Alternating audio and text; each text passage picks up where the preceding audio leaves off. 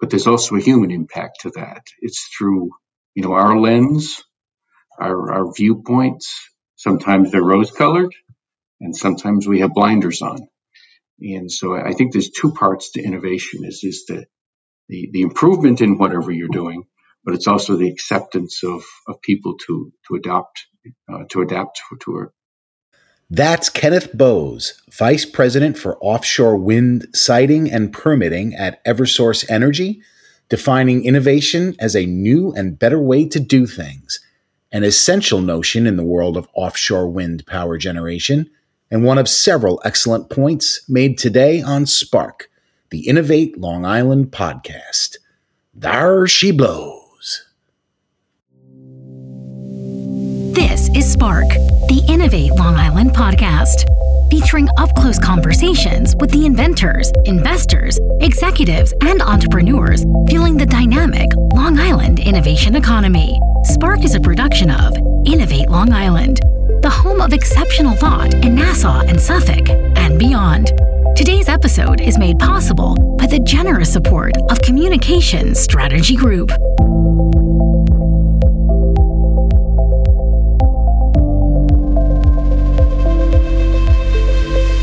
Exciting socioeconomic winds are blowing across the nation as President Biden reanimates an alternative energy industry left for dead by the previous, I guess you might say, fossilized administration. And nowhere do those forward looking gales blow stronger than Long Island, where offshore wind power is the talk of the towns and numerous stakeholders Local governments, private companies, top universities, national laboratories, and others all jockey for position in the clean generation power play of the next century.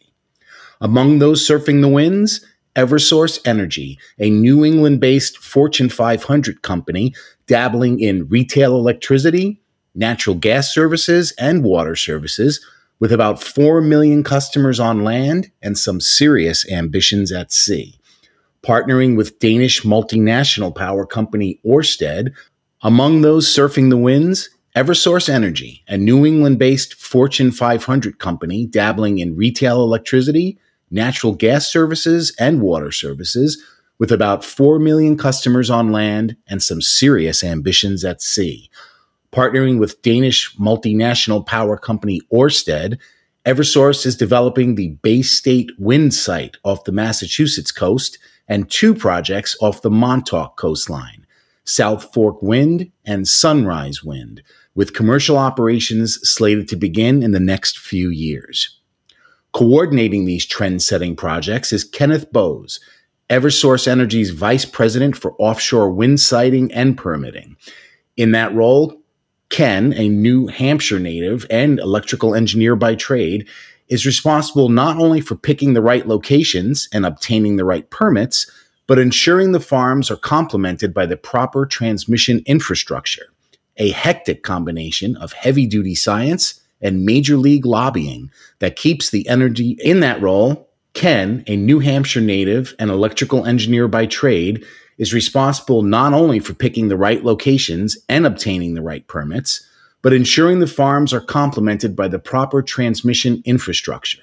A hectic combination of heavy duty science and major league lobbying that keeps this energy industry veteran extremely busy. So we're thrilled that he could spare some time today to catch us all up on Long Island's electrifying wind energy future. Ken, welcome to Spark, and thank you for coming on the show today. Oh, thank you. This has been uh, certainly an interesting journey so far, and, and it's not uh, not not over yet. Looking forward to uh, to our discussion this morning. Well, there are a lot of angles to cover when it comes to offshore wind, and it's kind of hard to know where to begin a conversation like this. So, I guess we'll start with the big question, at least from Long Island's perspective. Um, as a national offshore wind industry takes shape, uh, from your perspective, what is Long Island's role uh, its place in that national movement? So I think New York has positioned itself in, in Long Island specifically to be uh, a first mover in this industry in the U.S. It is a mature industry, especially in, in Europe and in other parts of the world. And we have a, you know, obviously an onshore wind um, industry that is very mature here in the U.S. But uh, but I think New York and Long Island specifically have a, have a key role. Uh, the first in the nation, you know, major offshore wind farm will, will be you know located you know off the coast of, of New York. Uh, one of our competitors, Vineyard Wind, is is moving ahead with that with a recent federal decision. Uh, the South Fork Wind, which you know terminates on Long Island, is second in line and right behind that and going through that federal permitting process now. Um, you know, we're deeply involved in supply chain activities, uh, with training activities, with interactions with you know, local communities as well as local universities on Long Island. So I think uh, you're you're in the middle of it right now, and it's uh, a very exciting time. You're just at the infancy here in the U.S., but uh, you're at the right place at the right time. Yes. Now, now, some, if not all of this, is is made possible by President uh, Biden, who immediately upon taking office prioritized alternative energy, uh, including directing the U.S. Department of the Interior to create a wind energy area in the Atlantic Ocean uh, between the Long Island and New Jersey coasts. Um, what does that kind of top down support mean for EverSource, especially after years of let's say, fossil fuel bottom feeding from the White House? Yeah, I'm not going to get into the politics of, what transpired. We were actually fairly successful over the last few years in advancing our projects. Uh, clearly, when you have alignment from the federal government, you know, the state policies, and the local stakeholders, that's when things start to move. And if any one of those three uh, is not uh, appropriately um, addressed, that's when you start to have issues. But but anything in this long development cycle, it's a you know eight to ten year development cycle. So you're going to have changes in administrations at the federal level, and certainly at the state and local levels in that time frame. So it's that certainty and consistency is what you have to strive for. Well, Eversource has two projects now cooking off of Montauk uh, Sunrise Wind, which is sited about 30 miles east of Montauk Point, and South Fork Wind, which is located about 35 miles east of Montauk Point.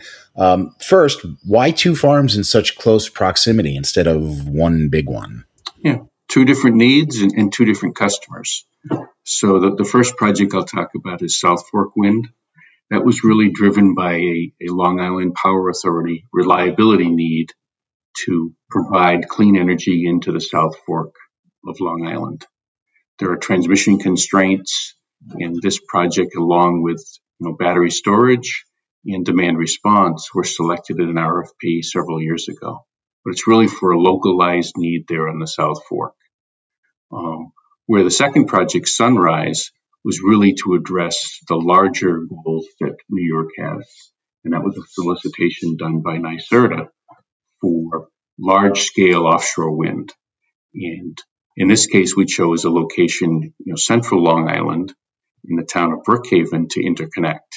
And that location has the capability to support a much larger project, where the South Fork project, you know, in East Hampton on the South Fork really the infrastructure isn't there to to interconnect large amounts of offshore wind. So both projects are kind of tailored for the individual needs. They have two different customers, but ultimately they serve all of the consumers in, in Long Island. Now, stakeholders across Long Island are taking wind power very seriously, as you know. Uh, among other things, uh, SUNY and the uh, New York State Energy Research and Development Authority, the aforementioned NYSERDA, uh, are assembling a $20 million offshore wind training institute uh, with Farmingdale State College and Stony Brook University taking the lead on that. Um, does an effort like that help position Long Island as more of a national player in this developing industry? It, it clearly does. And, uh, you know, our, our partnership, you know, Sunrise Wind uh, is integral to that as well. As we committed $10 million to National Offshore Wind Training Center, more for the physical, you know, workforce that will be needed, and another $5 million uh, for Stony Brook University to develop research and development uh, projects associated with advancing and innovating uh, the offshore wind industry here in the U.S.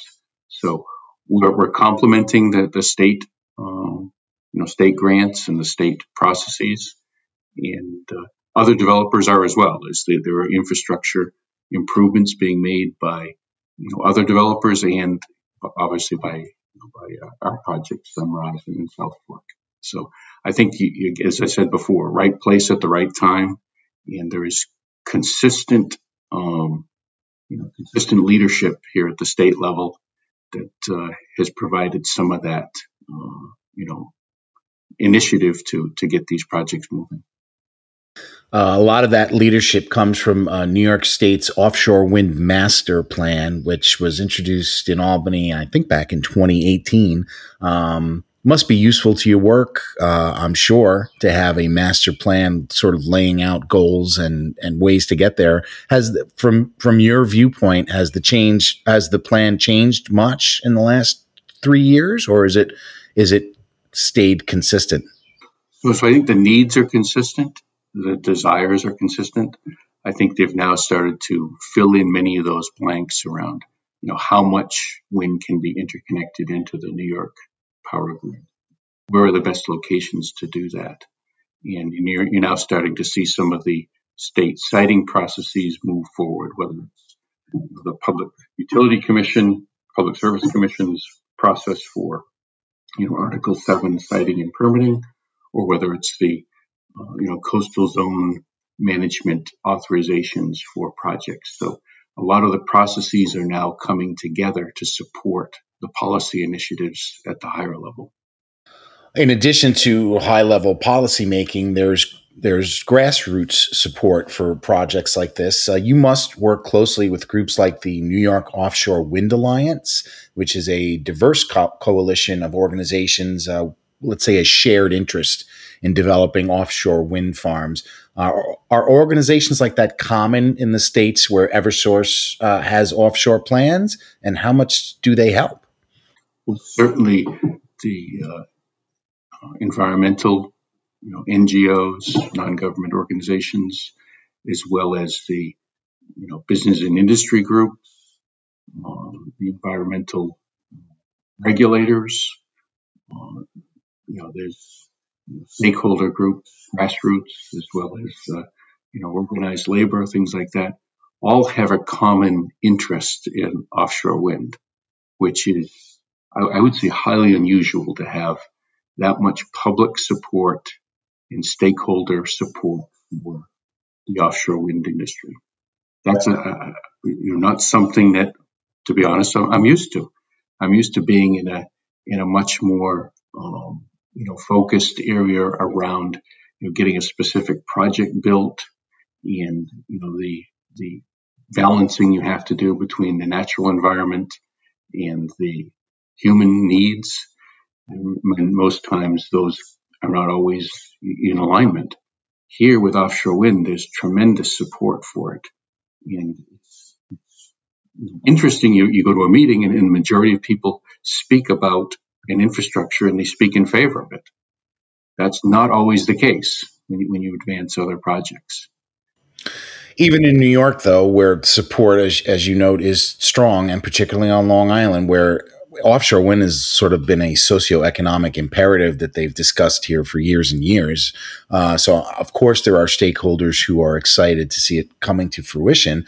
But when it comes to mega, mega projects like this, uh, there's always another permit that you have to get, always another logistical challenge, always a legal battle to be fought. Uh, residents in East Hampton, for instance, uh, have resisted plans for an offshore wind power transmission cable to come ashore on Wainscott Beach. Uh, I think on its way to a LIPA substation.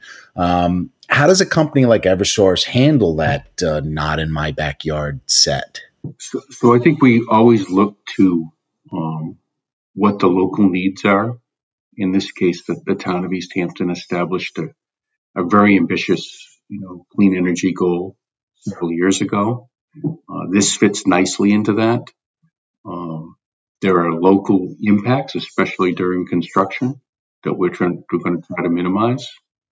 Um, I'm directly involved in that, you know, the settlement process that took place with the New York State agencies and many of these local stakeholders. And we had you know more than 28 meetings with, with these groups over the course of nine nine or ten months. Uh, so we did listen. We did we did adapt, and we have you know a very robust you know compliance or set of compliance requirements in the Article Seven process that the uh, Public Utility or Public Service Commission approved. So we, we clearly listen. Listen, we adapt, mm-hmm. and, uh, and we try to address the impacts and minimize those for any stakeholder group that, that we're going to have interactions with. So, what comes next for the Long Island projects? So, we're, you know, I would say in the final stages for the South Fork Wind project right now of the siting and permitting. We have a, a full federal uh, schedule in front of us that takes mm-hmm. us out through the end of the year, and we expect all federal permits uh, in January of 2022. The state process, you know, will, will complete in the fourth quarter of this year uh, with the final design and approvals and permits issued. Uh, so we plan to begin construction and uh, be well into that at this time next year. So uh, or, it, on Orsted's website, I'm sorry, go ahead. It's kind of changing from you know from a development opportunity into a, a construction project. Orsted says uh, 132 megawatts coming out of South Fork Wind by 2023, and some 920 something megawatts coming out of Sunrise by 2024. Are those those good target dates?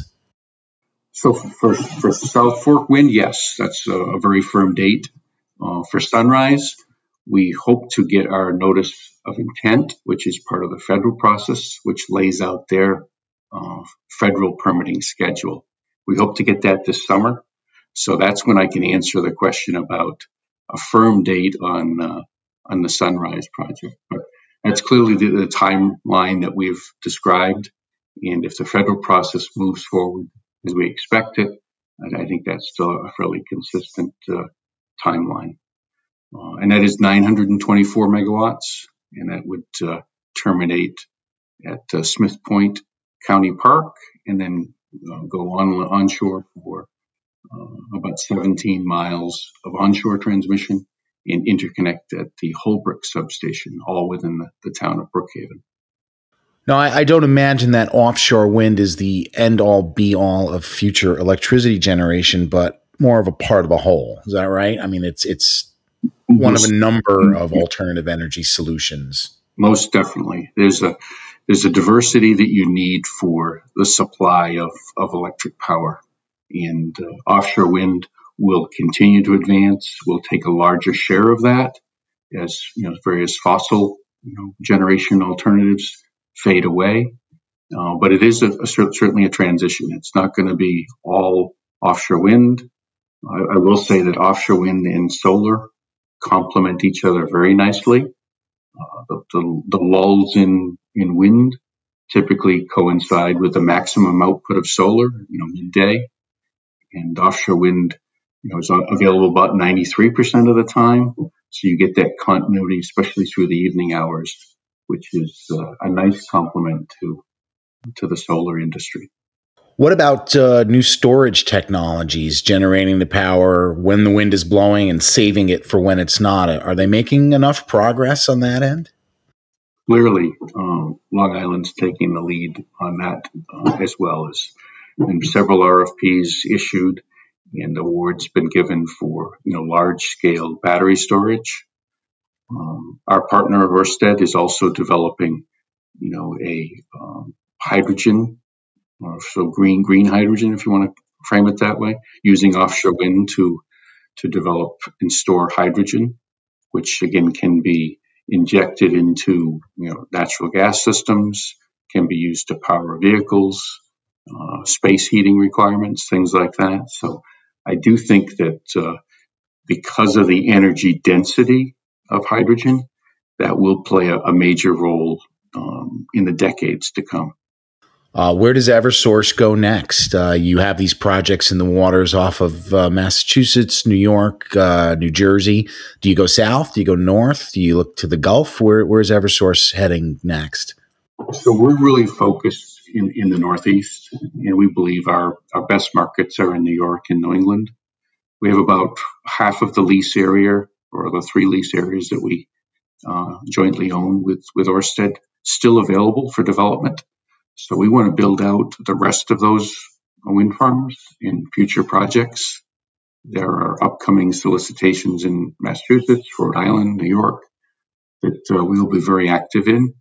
Our partner obviously has, Orsted has, um, you know, less geographic focus than we do.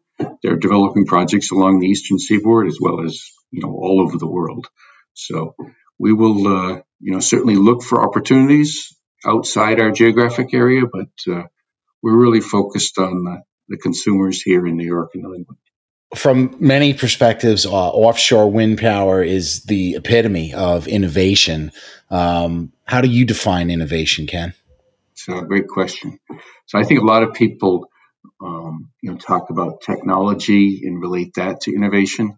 I think it's a, a, little bit broader than that. And uh, I came across the saying, you know, in, you know, developed it, maybe added my own flair to it. But uh, I think it's is with anything, there's always a better way to do it. I just can't see it yet. And that has a couple parts to it. Is the innovation part is there's always a better way to do things but there's also a human impact to that. It's through, you know, our lens, our, our viewpoints. Sometimes they're rose colored and sometimes we have blinders on. And so I think there's two parts to innovation is, is the, the, the improvement in whatever you're doing, but it's also the acceptance of, of people to, to adopt, uh, to adapt to, to Kenneth Bowes, the rare genius level engineer who can actually speak layman's English. What a pleasure to talk to you today. I can't thank you enough for sharing your knowledge and insights uh, and your time uh, with our audience. Um, before I let you go, we're going to give that audience a chance to know you a little better, playing a little game I like to torture our guests with. Uh, I have my two cards here one marked word association, and the other marked which is your favorite and why and you get to choose, Ken. So, what would you like to play today? Oh, a brave soul, ladies and gentlemen. Ken is going for word association. Okay, make yourself comfortable. Here we go. It's just like when you go to the shrink. Electricity. Essential. Renewable. The future. Coal. Bad Santa. Gale.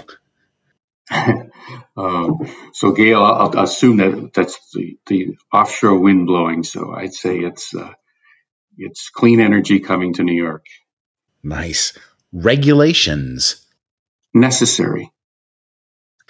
The future is bright. Outstanding. He is the vice president for offshore wind siting and permitting at Eversource Energy. I am the editor over at innovateli.com. And this is Spark, the Innovate Long Island podcast. Thank you, as always, to Innovate LI President Marlene McDonald, our man in the chair, Arthur Germain, and all those marketing geniuses over at Brand Storytelling and Communication Strategy Group.